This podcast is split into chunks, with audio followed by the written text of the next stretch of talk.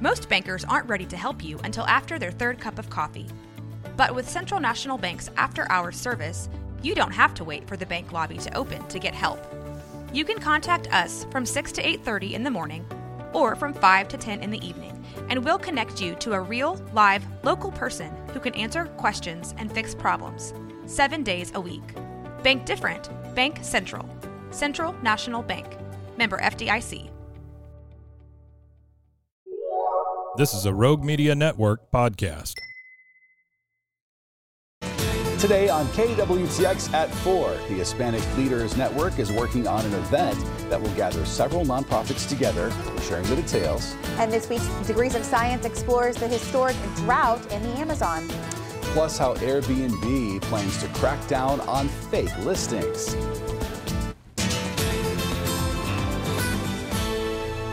KWTX at 4 starts now. Thanks for joining us. I'm Justin Early with meteorologist Camille Hawksworth. We've been watching this develop the World Series bids, and then now it looks like we have our two teams for the World Series this year. The Texas Rangers taking on the Arizona Diamondbacks, and the Diamondbacks defeated the Philadelphia Phillies in Game 7 of the National League Championship last night. So the 4 2 win sends the team to the World Series for the second time in franchise history. Yeah, their last trip to the Fall Classic was in 2001 when they defeated the New York Yankees in a thrilling seven game series. This time, though, they'll face the Texas Rangers, who are all hoping history doesn't repeat itself here. The 2023 World Series is scheduled to begin on October 27th with game one at Globe Life Field in Arlington, Texas. Hopefully Texans can rally behind, you know, the Rangers and see what happens. All that good mojo, that good feeling toward them. We'll see. We'll see how far we can go. Yes, it's always nice to have a Texas team getting yeah, to the top of their game, literally, and yeah. it's it's fun to cheer on. It certainly is. It certainly is. A lot of merchandise going to be moving too. A lot of yes. Rangers fans right now. Let's get to our daily four. All right, Justin, I got number one for today. We've got a new survey that is sounding the alarm on mental health crisis for health workers around the country. Researchers from the Centers for Disease Control and Prevention used data from a nationwide survey between 2018 and 2022, so recent data here. Mm. The report found that nearly half of health workers reported feeling burned out, and in 2022, the reports of harassment in work more than doubled. Workers who reported being harassed were five times as likely to report anxiety compared to those who were not. And the CDC also reports that they have revealed healthcare workers face worse mental health outcomes compared to employees in other industries.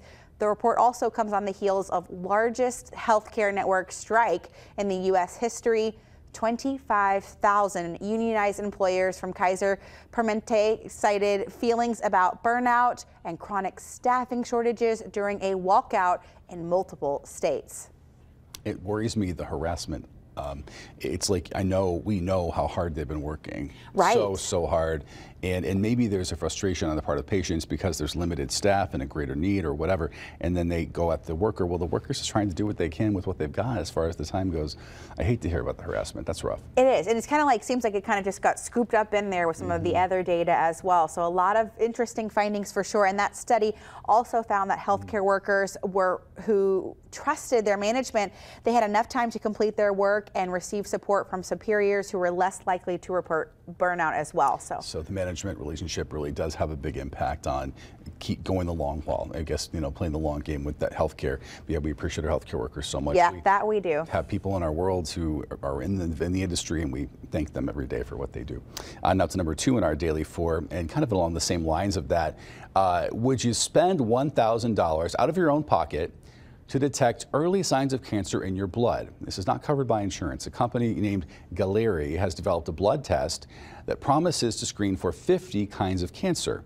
The Wall Street Journal says it can identify cancerous tumors by detecting signal, kind of cancer signals in DNA that they shed into the bloodstream.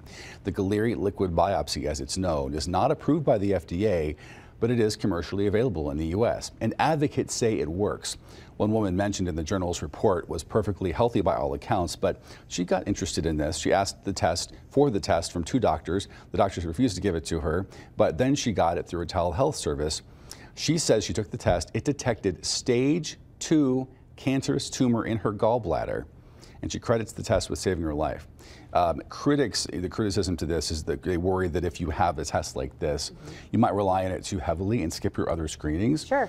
I can kind of see it, but why not both? Why Right. not both? And you know, when you can't visually detect or you can't detect early on something, um, you know, through typical checkups and whatnot, as was the case for this woman, why not use that tool? Uh, Was she able to go back to her healthcare workers and say, "Hey, I had this test. Can I start treatment?" It, I, I wonder how. you know, Yeah. she definitely got treatment for her for you know, her, for her tumors. Okay. She got that treated. So again, year later after her treatment, she's alive. She's, but she had to come with the data to the doctors and say, "Hey, look, this is what's going on with my well, body." she probably went back to them and said, "Hey, by the way, you didn't give me the test, and I do have cancer." Man. That's probably what she had to say, which I would gotten a little sassy too. uh, I don't know that she did that. She's probably a nicer person than I am. But if someone won't will deny you something, you're willing to pay for just to check. yeah. Why would you deny it? Why? I don't get that. A thousand dollars is pricey for something that's not covered by insurance. so But if you can afford it. But if you can afford it, maybe Mm-hmm. saving up to do that. And I think it's just a good reminder of it's your body. You kind of know it better than anybody else. So if you kind of want to get that screening done and Yeah. be preventative, it probably would be a good thing. Yeah, and what if there's a history of, of that in your family, True. and maybe it would be a good thing to shell out, um, you know, as a gift, maybe for Christmas or whatever. You know, you never know. But Yeah. for a birthday, you know, for a birthday, that's a good time to check on your health. It's your birthday, so maybe that's a good one too.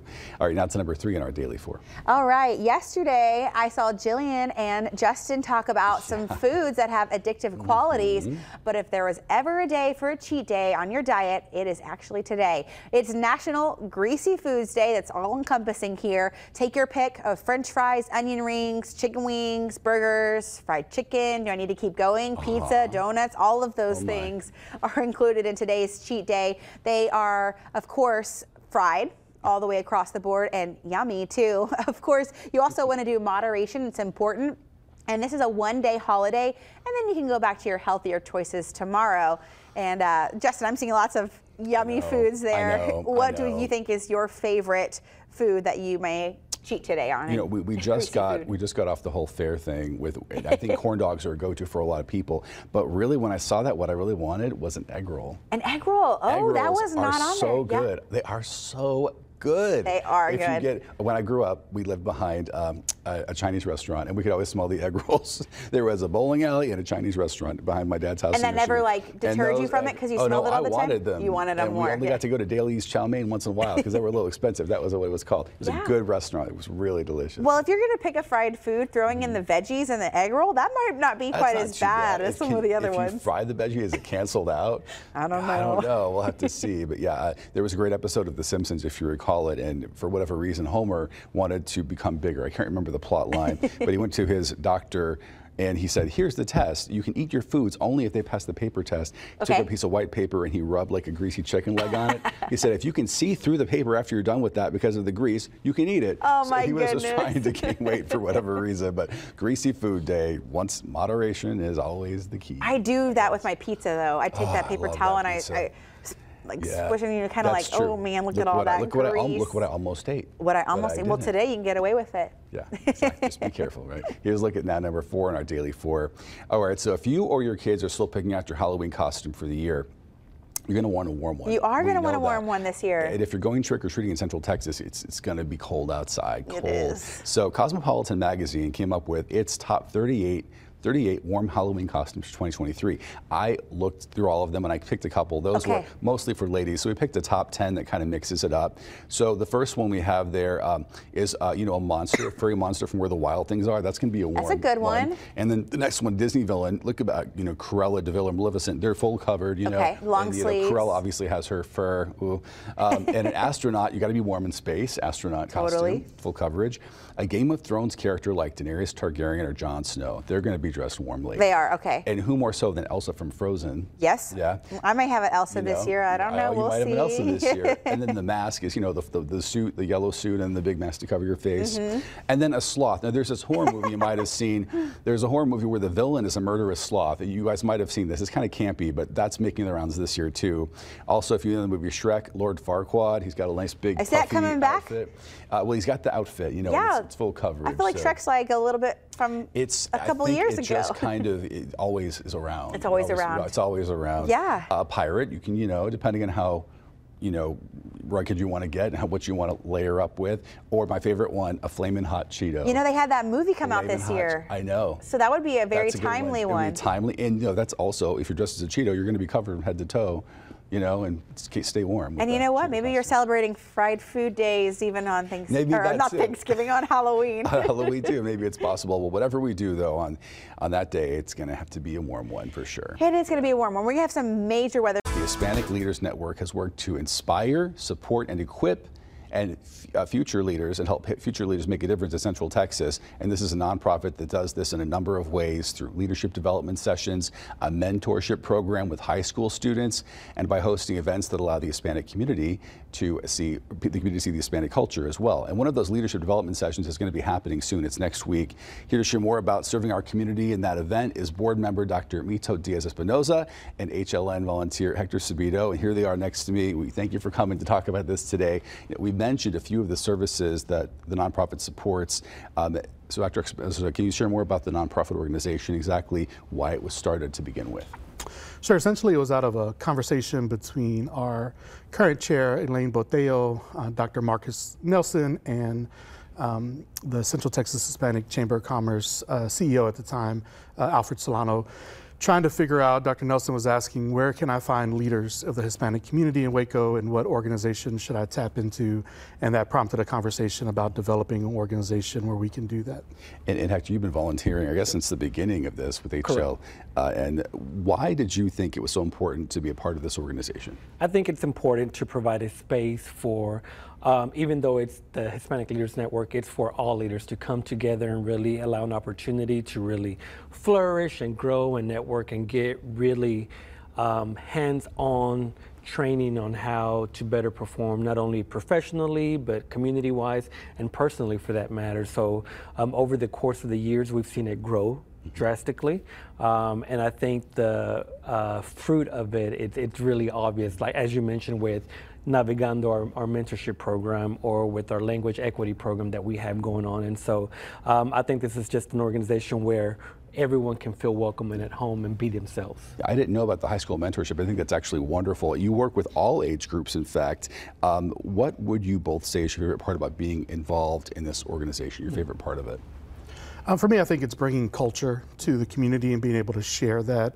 Um, the Latino community is so diverse, it's such a big thing, and there's so many of us doing amazing things in the community. So we get to bring that out, tease it out, exercise those things, and also develop those leaders to do more and impact the community. What for you? I would say very similar, you know, getting to meet individuals that are doing powerful work um, in our community, whether it's in the education, in government, in the arts, a business sector, and really also providing an avenue for those that are coming up behind us um, and paving the way for them as well, knowing that they can achieve all things. And even though they might speak a different language or their parents might come from a different country, uh, that they can still achieve their goals and their dreams here in, in Central Texas. I think that the mentorship, though, has to be really rewarding Absolutely. too, because you know we get to this age, right, and we have learned these lessons the hard way, and to be able to share that to somebody to help them maybe avoid if they'll listen has to be satisfying too. I know for me, talking to school groups, it, it's one of the biggest things. That's a good thing too. And, and I think that the cool part is, this is the only mentorship program that is done 100% in Spanish. Yes. Um, and so we are working with students, whether they're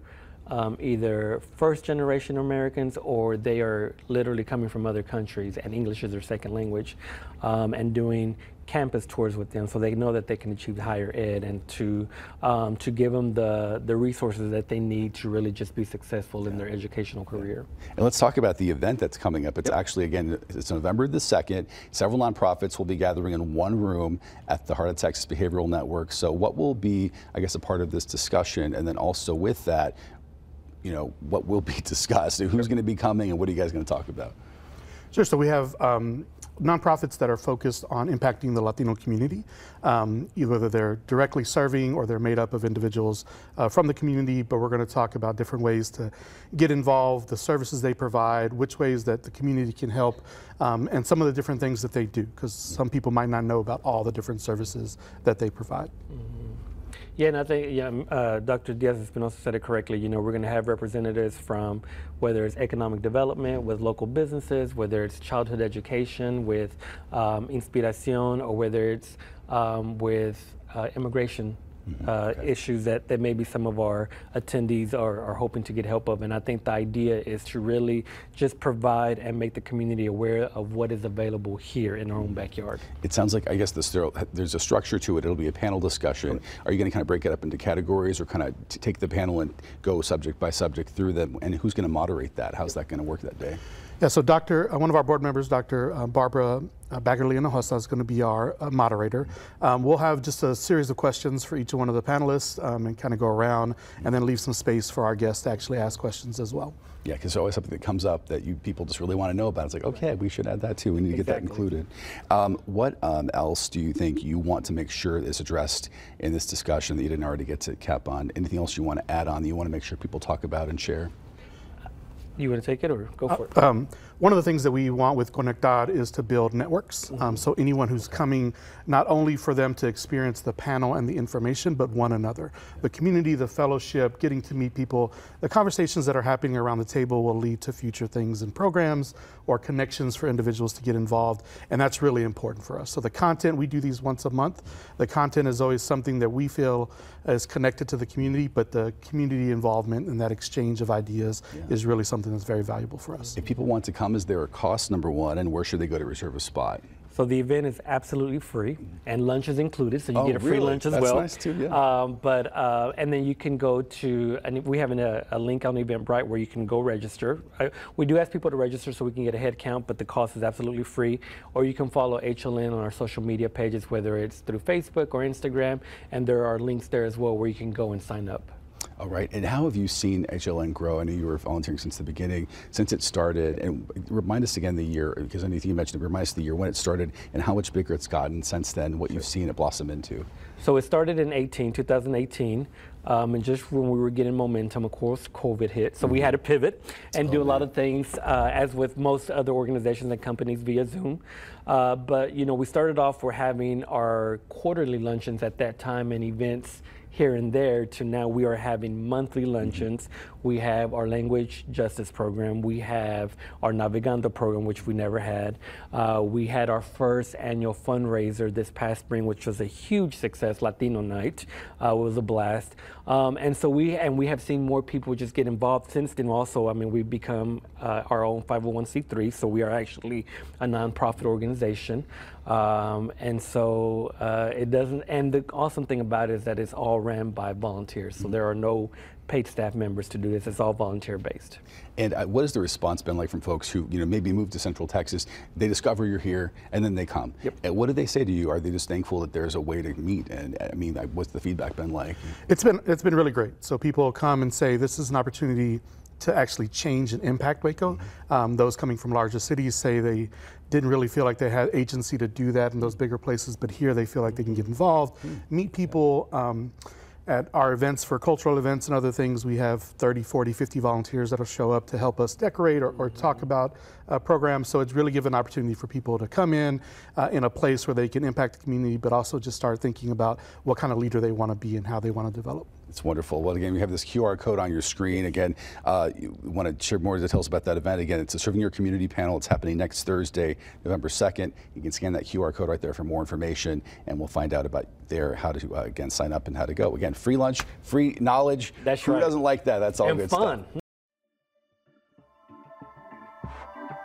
This has been a Rogue Media Network production.